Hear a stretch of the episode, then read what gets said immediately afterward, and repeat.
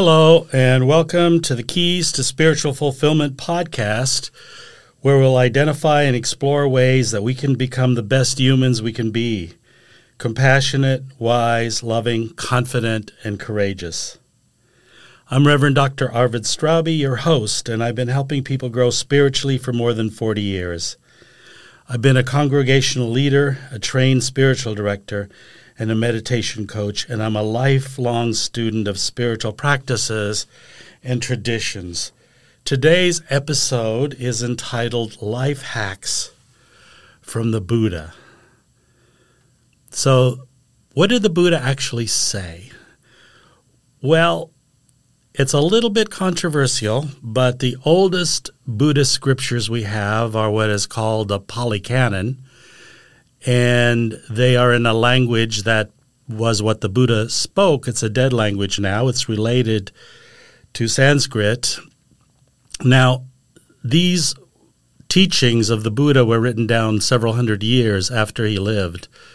He lived about 2,500 years or so ago.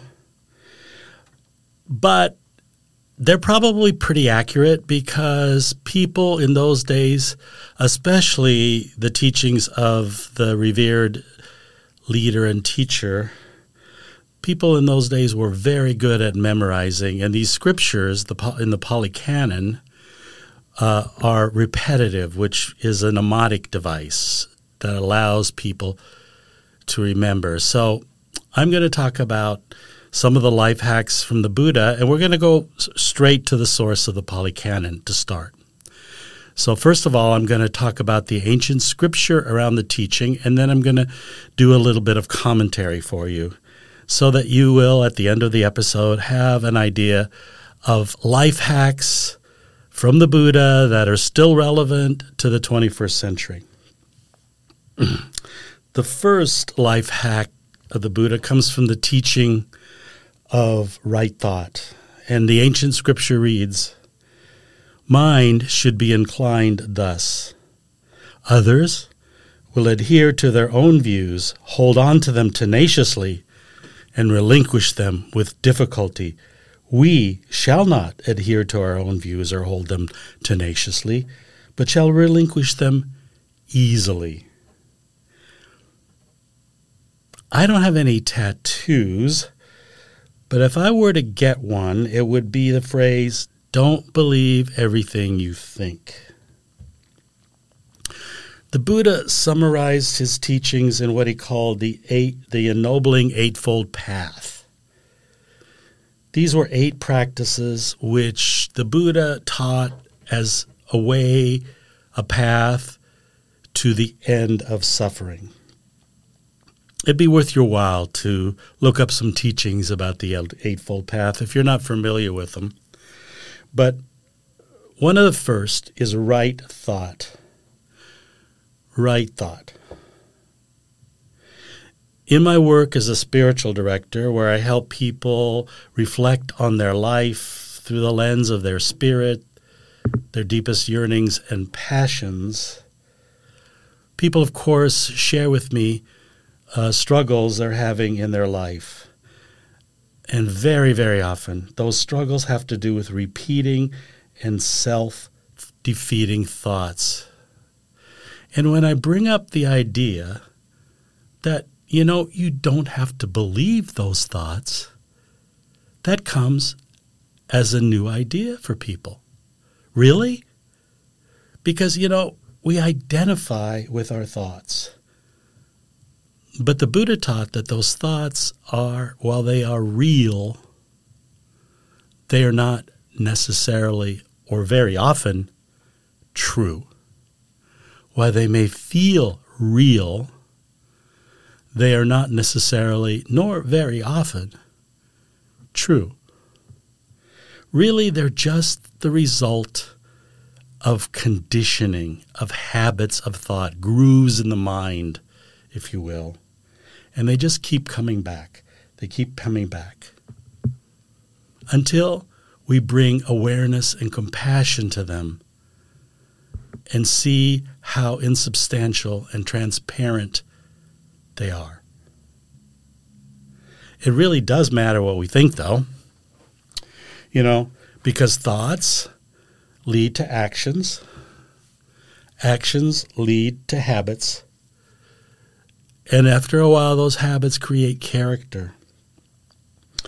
So it behooves us to cultivate wholesome thoughts. This is the, this is the language of Buddhism, uh, the wholesome thoughts. The first is friendliness and goodwill toward oneself and others.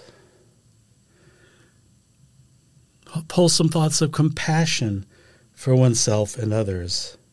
Thoughts of letting go of difficult thoughts, thoughts of ill will, thoughts of fear. So we then monitor and transform these unwholesome thoughts. And you know, modern cognitive therapy is using these same insights to help people heal their thinking. You know, the Vietnamese Zen master Thich Nhat Hanh talks about the unconscious as a full of seeds. And there are seeds of wholesomeness, of compassion, seeds of wisdom, seeds of friendliness, seeds of goodwill. And when these arise, we should welcome them, see if we can repeat them, notice them, strengthen them, nurture them. But then the thoughts of fear and ill will and other unwholesome thoughts can arise, and we can heal them, but not believe them. So, and one of the things that we need to be willing to let go are our thoughts and opinions. So much of our identity, if we look closely, and meditation and other practice can help us with this. If we look closely at the at the things we believe, they're part of our identity, but they may not be true. So there, it behooves us really to ask is this true? This thing that I believe, this thing that I think I know, how do I know? How do I know it's true? Have I just repeated what other people think? Is it just part of my tribal identity, political tribe, ethnic tribe, whatever? There's a saying that the third is attributed to the third Zen patriarch do not search for the truth, only cease to cherish opinions. The Vietnamese Zen master Thich Nhat Hanh, who I talked about earlier, wrote, Do not be idolatrous about or bound to any doctrine, theory, or ideology, even Buddhist ones. Buddhist systems of thoughts are guiding means. They are not absolute truth be very cautious, I would say, about absolute truth. You know, what we think is true, um, cognitive scientists are now discovering, is subject to just a whole lot of distortion, a whole lot of preconceived notion and habits of thought. In Buddhism, the difficulties about these thoughts come from motivations of ignorance, which doesn't mean not knowing, it means not wanting to know, greed or grasping, and delusion. And a lot of this is just cultural conditioning, stuff that we don't know, we know. It's really daunting to think that almost all war, terrorism, and oppression in the world is perpetrated by people who are 100% sure that they're right. Are there any thoughts that you're 100% sure you're right? Look again. That can be dangerous because people are willing to kill and die for thoughts and opinions that we can base our identities on. Is this true? How do I know? The second teaching by the Buddha is about generosity. This is another life hack that increases happiness, and there's really a lot of research uh, that's currently being done in social science that is proving the benefits of generosity. So here's the ancient scriptures there are five gifts of a good person. What five? He gives a gift out of faith. She gives a gift respectfully. He gives a timely gift. She gives a gift unreservedly. He gives a gift without injuring himself or others. So I invite you to do a, a saw, a thought experiment with me. So close your eyes if you feel like it and just bring to mind the stingiest person you know. Think about that person. And now, check in with your body. What does it feel like to remember this person? It doesn't feel good, I would conjecture. Now, Think of the most generous person you know. What does that feel like? I would conjecture that it makes you feel good, light, maybe brings a smile and a good memory. All great religious traditions recognize generosity as an essential practice for spiritual growth and for developing our true humanity. The reason is that, you know, we are all we all start out as really self-centered and if we stay that way the rest of our lives it can lead to a lot of misery, fear, and defensiveness. Growing and maturing, especially growing and maturing spiritually is to let go of this self bound ego, the sense of separateness and isolation, the sense of threat of others in the world. And we give, when we give materially, when we give of our care and compassion, when we give of our attention, even our thoughts of goodwill to people, when we give generously, it loosens those bonds of, ev- of separateness and isolation. And it is the, the most direct means of creating happiness for ourselves and others. Think back to the thought experiment you just did. Now, the Buddha talked about three levels of giving. The first is tentative giving. Now, right now, I've been cleaning out my closet and I'm really familiar with the impulses behind tentative giving. It's like fearful giving. It's like you know, I haven't used this thing for years, but I might need it.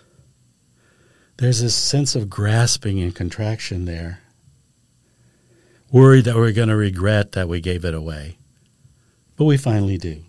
But I finally did. The second level of giving is sibling like giving. This is giving out of joy, of affection, giving because happily because it's needed or could be useful or could bring happiness to somebody you care about. Sibling like giving.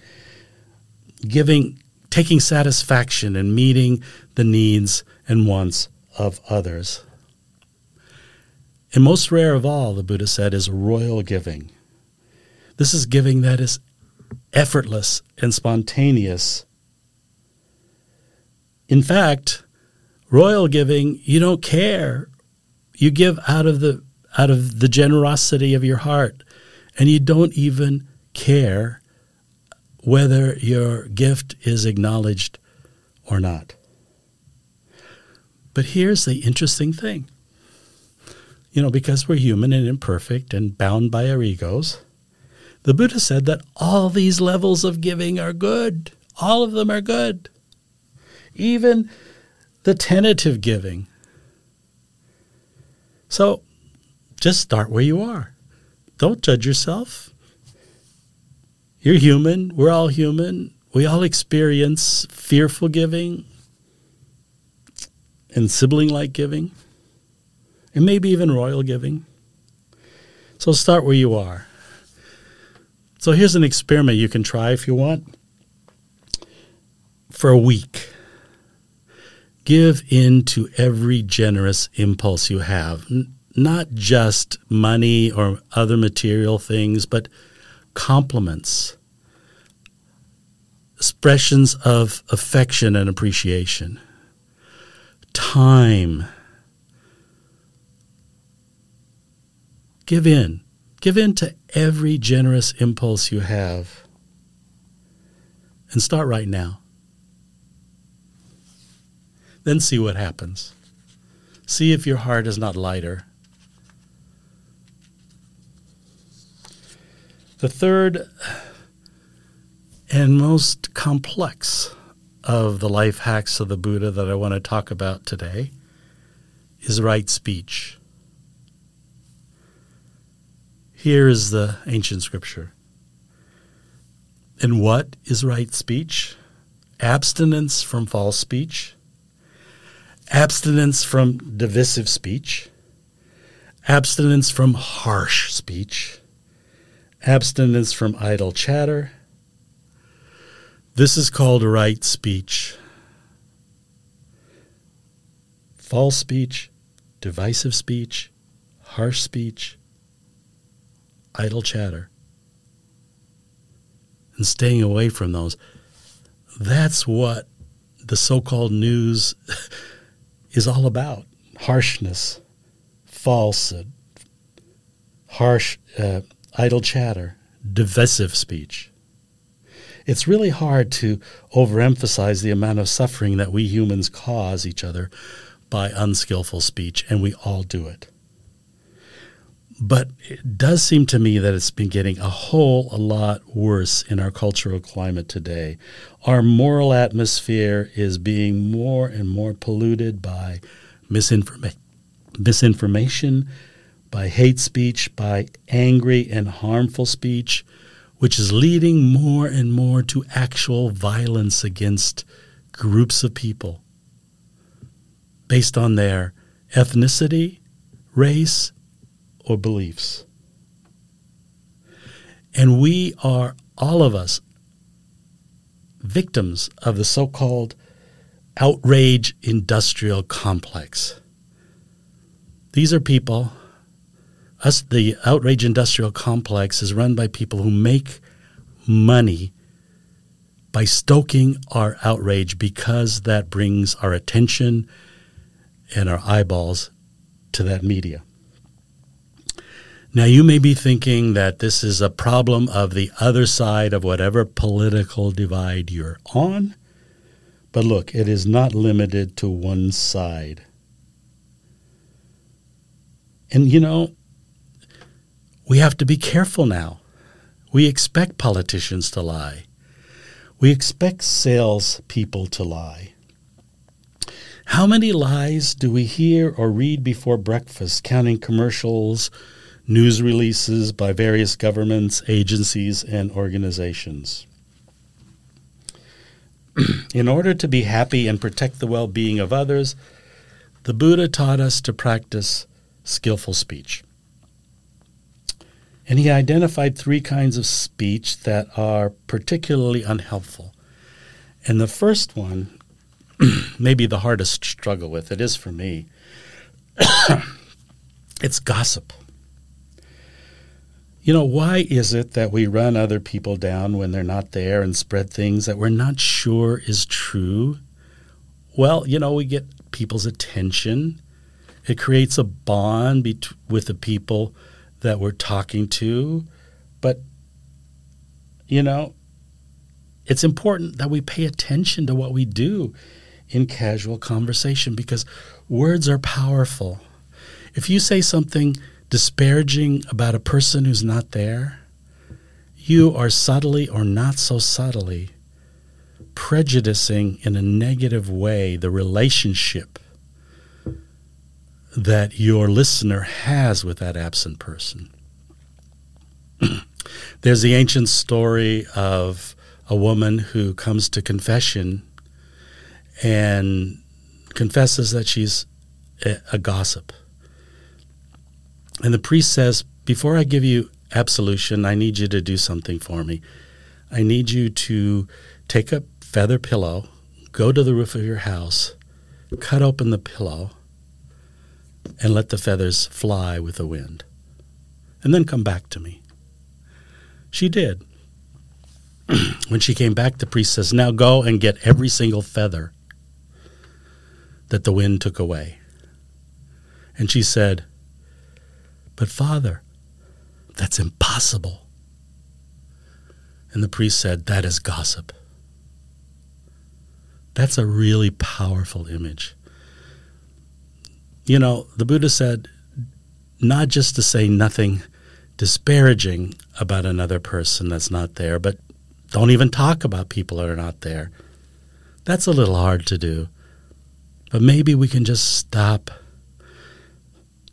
talking about people who are not there and spreading things that are not tr- that we're not sure are true. So the first is gossip, very difficult, idle speech. The second is dishonest speech. And here we're not just outright lying when we're conscious of lying, but also the kind of half truths that we say because we're embarrassed to tell the whole truth, or innuendo, or my favorite, exaggeration. You know, bullshitting basically to ourselves and others. And self deception may be the most harmful speech of all. So you can see how difficult this and lifelong this practice of right speech is for us flawed human beings. It's there's always room to work and learn is the good news here because there are so many levels of this. It's kind of hard to be scrupulously honest.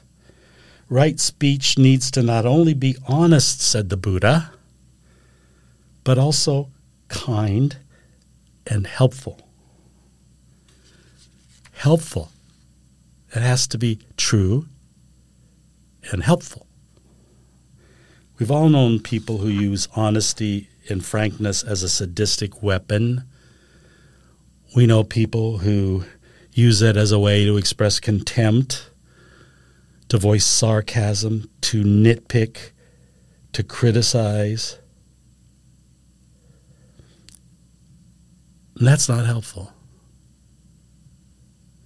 Finally, skillful speech is both necessary and timeless sometimes we do have to admonish someone. Sometimes we do have to set a boundary. Sometimes we have to keep people from hurting us or themselves if we can. So, these are the words of the Buddha about how to admonish someone. Before admonishing another, one should reflect thus in due season will I speak, not out of season. In truth will I speak, not in falsehood. Gently will I speak, not harshly. For his benefit will I speak, not for his loss. In kindness will I speak, not in anger. We've shared today some of the life hacks of the Buddha. You've been listening to the Keys to Spiritual Fulfillment podcast with Reverend Dr. Arvid Straube. If you enjoy these podcasts, you might want to think about sharing them with others or rating them so the podcast will get heard by more people who can enjoy them and benefit from them in the same way you have. In the meantime, let me respectfully remind you that life and death are of ultimate concern. Time passes swiftly by and opportunity is lost. Wake up. Wake up. Do not squander your precious life. Bye.